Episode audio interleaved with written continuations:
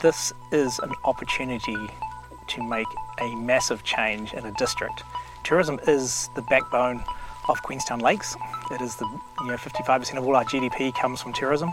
If tourism can move to carbon zero, it actually influences everything in this district. Come join us.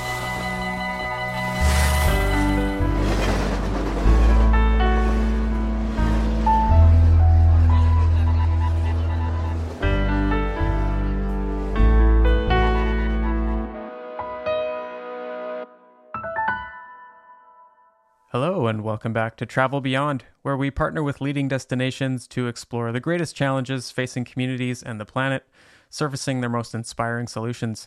I'm David Archer, Editorial Manager at Destination Think, and I'm recording this from the village of Daajing Geeds, British Columbia, which is in beautiful Haida Gwaii, the territory of the Haida Nation. And this is a show where we look at the role of travel in the world and choose to highlight destinations that are global leaders. We're talking to the change makers who are addressing regenerative travel through action in their communities and often from the bottom up. And we are actively looking for the best examples of those efforts, the the efforts to regenerate economies, communities, and ecosystems altogether. So please reach out to us if you have a story to share. We'd love to hear from you. Hi, David, and hi, everybody. I'm Rodney Payne, the C E O at Destination Think. I'm excited to be here recording this from Revelstoke in British Columbia, Canada, a city on the territory of four First Nations, the Sinixt, the Secwepemc, the Silks, and the Tunaha. Yeah, glad to be back here. Um, last episode, we heard from Monique Kelly, who's the co-founder of the WOW organization in Queenstown Lakes. And she's a local sustainability leader who is part of that groundswell of support for decarbonization and rapid decarbonization toward the goal of carbon zero by twenty thirty.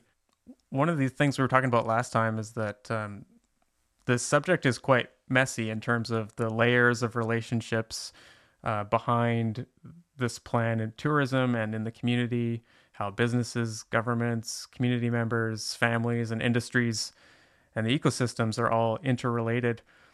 Um, and we're going to hear from one other point in that vast web. This time it's Matt Woods, who's the C E O at Destination Queenstown, and he's going to tell us about the social license for tourism in Queenstown Lakes and how the Travel to a Thriving Future Destination Management Plan is related to that. He'll also tell us a bit about going carbon zero versus carbon neutral, how New Zealand's travel industry might address scope three emissions, and about some of the regenerative projects happening across Queenstown Lakes. So Rodney, there's a lot happening here, and the climate crisis is incredibly complex. Um, how do you avoid being overwhelmed as you work on all of this? I think uh, I'd be lying if I said I didn't get overwhelmed or frightened. Uh, I think that a lot of people who have really, you know, immersed themselves in understanding the math and science behind the physical reality that we're in and the momentum in human systems and earth systems uh, spend at least some of their time being quite frightened about, you know, as, as someone once put it to me, a very spicy cake that we've baked for ourselves and for future generations. I think there's some, uh, some important things to remember as well, is that the, the lives that we live in many parts of the world, although, um, you know, thinking about what might happen in the future can be daunting.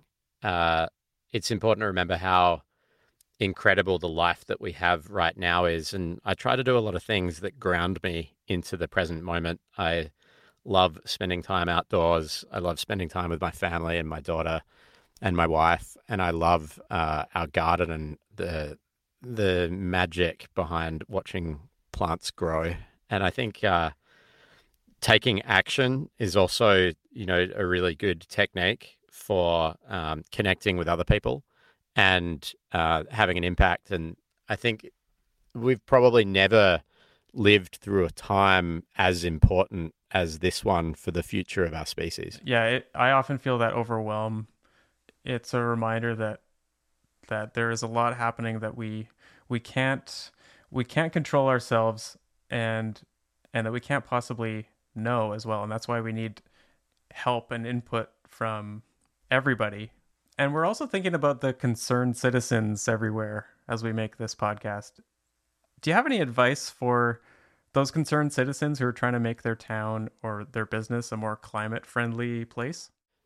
One of the things I think about a lot is why so many people are so reluctant to talk about uh, climate change and the local impacts that it's having. And I think whether it's in your local community or, you know, with, with people you know around the world, having conversations is is the starting point, and not not just ignoring the problem and not ignoring the, you know, the challenges and, and how complex the issue and how conflicting it is to be living, you know, in a world where we're very dependent on fossil fuels, but knowing that we need to wean ourselves off them. So um, just a willingness to talk about it and starting to understand, you know, the way our lives are fundamentally intertwined with things that, you know, cause greenhouse gas emissions, um, while we try to reinvent a, a future uh, that, that can be a lot better and a lot more prosperous um, than the trajectory we're currently on.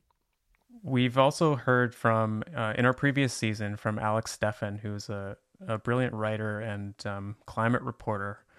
Uh, for his whole career, he's been working on this topic of, of um you know, communicating what people need to know about the changing climate. Um, and he has this concept called ruggedization. So how do you think about ruggedization these days and, and um, the ways that people can build the new kinds of networks and systems that will be needed in the future? I think there's a number of aspects to ruggedization. I think that, you know, from a, a place or community perspective, a lot of our infrastructure and systems are vulnerable to extreme weather events that we're already experiencing. And, you know, here in Canada, we're seeing highways close and, um, you know, intense wildfires and smoke and floods and all kinds of things that, um, you know, are, are distru- disrupting supply chains and, um, and having an impact on uh, the civilization that we've built. And I think that monumental um, disruption requires us to connect with each other. And we're seeing, um, you know, a, a little bit of a relocalization and a, a, a deglobalization in its earliest stages right now as we react to um, growing resource scarcity and uh, a need to depend on one another as we as we really contemplate what what this all means for our ways of life. Absolutely. Um, and we'll hear from Matt a bit more about that in a moment. But first, I was wondering if you could describe for our listeners Queenstown, the city. That's where Matt is based, at Destination Queenstown. Um, can you tell us a little bit about that place? So Queenstown Lakes is a district uh, in the middle of the South Island of New Zealand, all the way down at the bottom of the world. And it's a beautiful country in a, you know, a temperate latitude. Um, the, the, the country of New Zealand basically exists because of a huge fault line, and Queenstown, uh, is, is right in the middle of that. And there's, there's mountains around, there's beautiful lakes. Uh, there's about fifty thousand people that live in the district, and thirty thousand of those live in Queenstown, where Matt is from and, and the destination that he, he represents. Uh, so there's tons of outdoor activities. Uh, it's it's a very sort of quintessential resort town. And with that, I'll take us over to your conversation with Matt Woods, the C E O at Destination Queenstown. This was recorded in February twenty twenty-three, around the time when the city of Auckland and its airport were going through some extreme weather events, which you'll hear referenced. Here's that conversation now.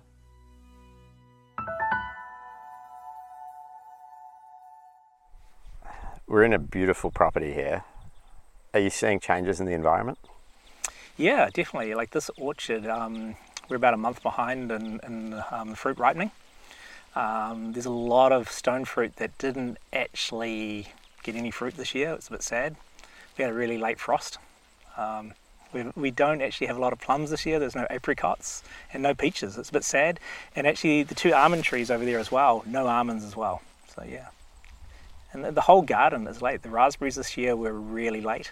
Um, we had a wet December and then a really dry January. The driest January on history here. Four mil of rain. What happened in Auckland last week? Yeah, it's really sad, Auckland. Um, the disruption caused by climate change is so real, and they're still feeling that. It's two weeks in now, and Auckland homes and families, they're hurting. Um, you know, we saw an airport closed because it was knee-deep in water in the terminal. Um, it was closed for forty-eight hours. That was massive disruption in itself. Uh, and then the schools couldn't open for a week. So the first week of high school and primary school was delayed by seven days. And that's climate change. And the thing that gives me confidence to say that is there was not a single person on the media that said it was a one hundred year storm or one in a one thousand year storm, which is the norm. You know, you get a natural disaster and someone says, hey, it's a one in one hundred year storm. No one said that. Everybody said this is the effects of climate change. And now there's another cyclone coming in for Auckland, so they are hunkered down and they're definitely worried, yeah. Um, what happened today? Yeah, today was pretty special. Um, today was, you know, we've been working on this destination management plan for three years. We've debated a lot when we'd take it to council for endorsement. It is an output of the spatial plan from Q L D C Council, Queenstown Lake District Council. There was a rush to see if we could do it last year, and I'm really pleased that we didn't actually take it to council last year. And um, there's a few reasons, because if we'd rushed, we probably would have presented the wrong plan, and we would have presented the plan we had in January, which was not the plan the community or the district wanted. And to to actually get that feedback and build the plan and listen to the community and hear what they said and the challenges that they gave us back. Um, it was pretty special today to actually present that plan to council, and it was a new council as well. And you know, council was voted in in um, October last year, so this is really their first real sitting after being um, elected. And you know, I would have thought going in to get an endorsement on the destination management plan, we would have had a few councillors with some questions of, well, how are you going to do this?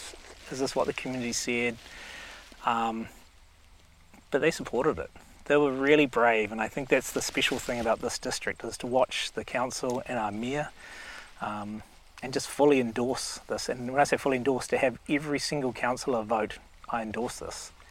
Not one of them said no. And so, kind of mind-blowing. Came out of there, um, yeah, on cloud nine, a little euphoric, a little surprised. Probably hasn't sunk in yet. Yeah, special day. Yeah, and I think um, the, the big piece to that is a lot of hard work from a lot of people, including all of the community who gave us that feedback and gave us their time to give us that information, and the time of people listening and recording and writing that down and hearing, writing down what we heard and translating that to the plan, and then putting a really, really big goal to the point that people felt uncomfortable with that goal. And at that point, I think, you know, you got the right goal. As soon as people are like, this is really uncomfortable, you're like, yeah, we're on track. This is the way to go. What happens now? Wow, the real work begins, and the mahi begins right now. Like, um, there's one point for a plan, nine points for execution. So there's nine points up for grabs, I guess. It's, it's, it's exciting. Can't wait to get into it. You feel like you got support around you? Yeah. Um, there's so much support around us. And, like, this is, is a groundswell. Um... It's quite special to be part of something that does snowballs like this. And when I say snowball, like, here's the tourism industry saying, we want to go carbon zero by twenty thirty. And you present that to your community and your industry thinking, how's this going to go down? And you hear that silence, pause, and you're like, oh, what's coming back? And then when the next question is, yeah, that's the right thing to do. How are we going to do it? You know, you're on track. But when you see everyone else jump in and get involved, and when I say everyone else, this is industries and um, people from all around New Zealand and all around the world wanting to go, yeah, we want to be part of this. How do we do it? How can we help? We've got this. You're like, there's so much support. Like, um, it's mind-blowing, isn't it? And I, I, you know you have support when you ask for last-minute meetings with people with really busy schedules and they make it happen. Why is it important to go carbon zero? You just have to. You know, like, we started with, um, what's the effects of climate change? we have to reverse this. And carbon zero is the only way to do that. You know, I've, I've talked to you about the analogy of the bathtub, and if you start to slow it down with a dripping tap, it still overflows. You have to stop the tap, otherwise it overflows. And um, it's not even dripping, it's going fast, you know, it's it's on. The tap is still on, so we have to turn the tap off and we can't let it drip. And then we can give the planet some time to recover. What's the difference between going carbon zero and, say, you know, carbon neutral? Look, um, we can't buy our way out of this, eh? We've actually got to do something and do something now. The only way to do that is to go for carbon zero. We can't be neutral. Carbon zero is stopping everything and removing what we can't. Carbon neutral is not going to do it. That's still the tap dripping. Yeah, it's ignoring the problem and passing it on to another generation. And look, I'm not upset with the previous generations, but we have inherited this. It's our job to do something about it. And if we don't, well, we're just handing it on, and that's wrong. Can you tell us about why you needed to do a destination management plan, going all the way back to the start? If we go back to pre-COVID, Queenstown Lakes, Queenstown and Wanaka, we we'd lost our social license. The community here was definitely concerned around the amount of visitors. There was... Um, the comment was, there's too many. Um, they're not here long enough, they're not part of our community, and they're not giving back. So I, I think the first piece around that is the social license. I think about um, the next part of that plan, and it's like, this is an opportunity to make a massive change in a district, because, you know, tourism is the backbone of Queenstown Lakes. It is the, you know, fifty-five percent of all our G D P comes from tourism. If tourism can move to carbon zero, and if we can do it by carbon zero by twenty thirty, if we can make that change, it actually influences everything in this district. And then I think about this district, and we have a really strong voice. You know, we're in the bottom of the South Pacific in New Zealand, um, you know, the first country to see light. And although there's only five million people in New Zealand and there's only fifty thousand people living down here in Queenstown Lakes, a lot of people in the world know where Queenstown is. And they they listen to what we do and what we're thinking, and if we can use that voice for good, I think it's one of the reasons we need to have a destination management plan, is so that we can actually show it can be done. And I, I think we can't do this on our own, but if other destinations go, wow, we could do that too, that's going to solve some of our problems, and together we can solve it. What was the process like? You worked with Q L D C and another R T O. Do you want to tell us a little bit about that? I was working at a ski field. Uh, I was working at Cardrona Alpine Resort, which was an incredible experience and a total privilege. Um, and I think, so I'm starting really early in this journey, and the reason I want to go there is because Cardrona was so leading, and is so leading in what it was doing. And it, it, it gave you that confidence that the, the smallest piece of behaviour change can do something big. And so if I start with the Cardrona journey, and I think about when we removed coffee cups, and people are like, you can't save the world with removing a coffee cup. And you're right, you can't, but you can. And you can, because it's the simplest thing that any one person can do, is not use a takeaway coffee cup. And so you've changed some behaviour. And if you can do behaviour change, then you can change a whole lot of different things. But the cool thing that came working at Cardrona was taking away the coffee cups. And more importantly, let's think about coffee cups. Where are you going on the mountain with your coffee? You're skiing. You need to chill out. You're on holiday. Or it's your weekend, or it's your day off. Just enjoy your coffee. You, you don't need to go anywhere with it. So there's actually a behaviour change just there to enjoy it, and be social with your mates and enjoy your coffee. But the next thing is, the team at Cardrona were, we could do more. And they pushed harder, and, you know, the following year we're like, we can get rid of plastic bottles, so, you know, the P E T bottles, and so, which is reasonably easy. You just swap out, um, you know, soda and, and plastic bottles for uh, aluminium cans. Um, but then you've got the problem with water.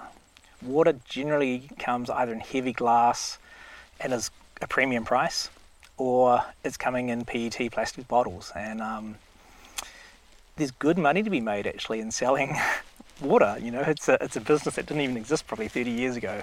Um, And the easy solution for water is you have cups that you give to people that you wash, and you have water fountains, and you just let people have free water. And um, the interesting thing with that is they still have five dollars in their pocket from the water that they didn't buy. They might spend it on something else. So that was kind of the decision we made, was let's go aluminium cans for soda, and we'll have cups that we wash and give out free water, and we'll see if we can still, you know, yield some good revenue from um, those guests coming on the mountain, which we did. And then the next thing from that was, well, that, that seemed pretty cool. I wonder what else we can do. And so that's when we got into, let's remove all rubbish bins from the mountain, which is like, whoa, how are we going to do that? And um, the first piece is you just make the decision to do it, and then you work out the how. And so you make the decision to remove the rubbish bins, you get the support of the team, and the team came up with this idea. And then you have to then go, how do we procure a product that doesn't need to be thrown in a rubbish bin? And you have to rethink everything. And a lot of the solutions are there. And, um, you know, it's, in some cases there may be compostable wrappers on the product, or in some cases you could influence the supplier to put a compostable wrapper on. So I guess where I'm going with that is you start this movement, starting from the coffee cups to what's more. And then more importantly, if you think about a ski field, it influences all those guests that come on the mountain. And the, the thing about skiers is they love mountains and they want to protect it. So if you are helping them to protect their mountain, they take that practice home with them as well. So you influence a lot of people. I then joined Lake Wanaka Tourism as the chair, and wanted to some of the learnings from Cardrona to see if we could actually embed that into the D M P. So that was about the first two years of this project as the, the chair at Lake Wanaka Tourism. And then ironically during that time, the C E O at uh, Destination Queenstown um, had moved on to another location, and an opportunity came up. And I was talking to Tim, who's the C E O here at Lake Wanaka Tourism, and I was like, man, if we get the wrong person into Destination Queenstown, this whole thing could fall over, the de- destination management plan. And uh, I think I want to throw my hat in the ring and get this thing across the line. That's where we are. I think there's more passion among the steering committee here, and a, a more diverse steering committee than I've ever seen. Why is that? Why do you guys care so much? It's a place that you want to protect. There's um, a lot of great people and great minds here that you know you can work with. The steering committee, I mean, it's it's interesting, isn't it? Like, we're put together during COVID, um, and um, it's a pretty special group. The COVID pause to stop and think and reflect is, is really important. And, um, you know, as a tourism destination, you know, that's reliant on international borders open, to have them closed and have them closed for two years gave you that opportunity to stop and rethink. So we couldn't have done this without, you know, that border closure. Um, it also gave us that time to really reflect on what's important to us, and give us that time to connect with the community and listen in those community workshops. Never waste a good crisis, you know, and COVID was that crisis that was right in front of us. And, you know, we've all got our own COVID stories, and I'm sure in, in all around the world. And there's that day when we were all told that stay home. And I think here in this community, um,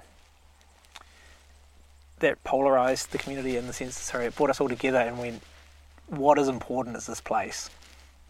Let's do something about it. And so when you put a big um, goal like Carbon Zero twenty thirty there, it resonates with everybody, because you've actually all just gone through an incredible um, crisis. And maybe our timing was just perfect and all those conditions aligned. Um, but there is definitely a willingness here. And there's already a lot of things happening and a lot of people developing and working on ideas. And then we look at the conditions for why can why do we believe we can do carbon zero by twenty thirty here? And, you know, Monique is a really important piece of that story, and um, and WOW, and the summit that she's been running here uh, five, six, maybe seven years. And, you know, she describes it much better than I can and more elegant than I am. But, you know, it's, she talks about she's been, you know, cultivating the soil and getting the right conditions and planting seeds, and she can start to see those seeds sprouting. And at the moment, um, the Carbon Zero twenty thirty is a big ambitious goal, and you need to have really good soil. And so, you know, I think if people like Monique and, and Wild Wanaka have done an exceptional job of preparing that readiness. And so there's there's a total willingness to go to Carbon Zero twenty thirty and understanding of why. The other thing, you know, if you think about timing, um, Air New Zealand, you know, the national carrier, going carbon, uh, not sorry, going um, regional flights, um, Carbon Zero by twenty thirty with electric planes, and replacing their Bombardier Q three hundreds to electric planes, and having a test plane here by twenty twenty-six to try this out, and their commitment to that program. You know, it's, you can feel this momentum. It's just, it's all coming together at once. Um, and, you know, the airport is a really important piece of this, A, because it connects us to the rest of New Zealand, um, but because we have a really innovative airport, and innovative with a C E O who's thinking really outside the box around how can I support and facilitate electric flights? And when we get hydrogen flights, how can I do that? And so thinking, if I become a refilling station for land transport, then I'm ready for the hydrogen flights. So he's a real first mover. I think the other piece that's really come out of COVID that we shouldn't forget about is collaboration. And pre-COVID, I feel you were competing with your fellow, you know, businesses around you or operators. And you didn't want to share that first mover advantage because it was yours. It's like, that's my advantage. I don't want to give that up. And COVID gave that opportunity to go, actually, we're all in this together. And we need to solve these problems together. And I think the collaboration that came out of COVID is one of those little yeah, nuggets that can't be lost. And so capture onto that collaboration and surround yourself with people with similar ideas who all can help solve your problems, and ask for help. You know, maybe, maybe that's one of the things that we just don't do enough of. Every time you meet somebody and you stop, and I, I talk about slowing down, but you stop and have a cup of tea, you know, you find out their story, you find out what they're up to, and they'll let you know about their mate that's doing something else, and their mate that's doing something else. And then you start to join the dots and go, I think we can actually solve this. What do you think this can do for New Zealand? Look, I, I think Kiwis, um, we like to innovate, you know, so this is a great place to do something like this. I, I think, you know, historically we've always, we've tinkered. Uh, we talk about the number eight wire invention, you know, I, I think even, even the jet boat analogy is quite an interesting one. You know, Bill Hamilton up in Tekapo inventing a boat to go in water with only needing four inches of water. You know, that's, that's, um, you know, necessity said, I can't use an outboard. I need to come up with some other propulsion system. I'll come up with a jet. So hence the Hamilton jet.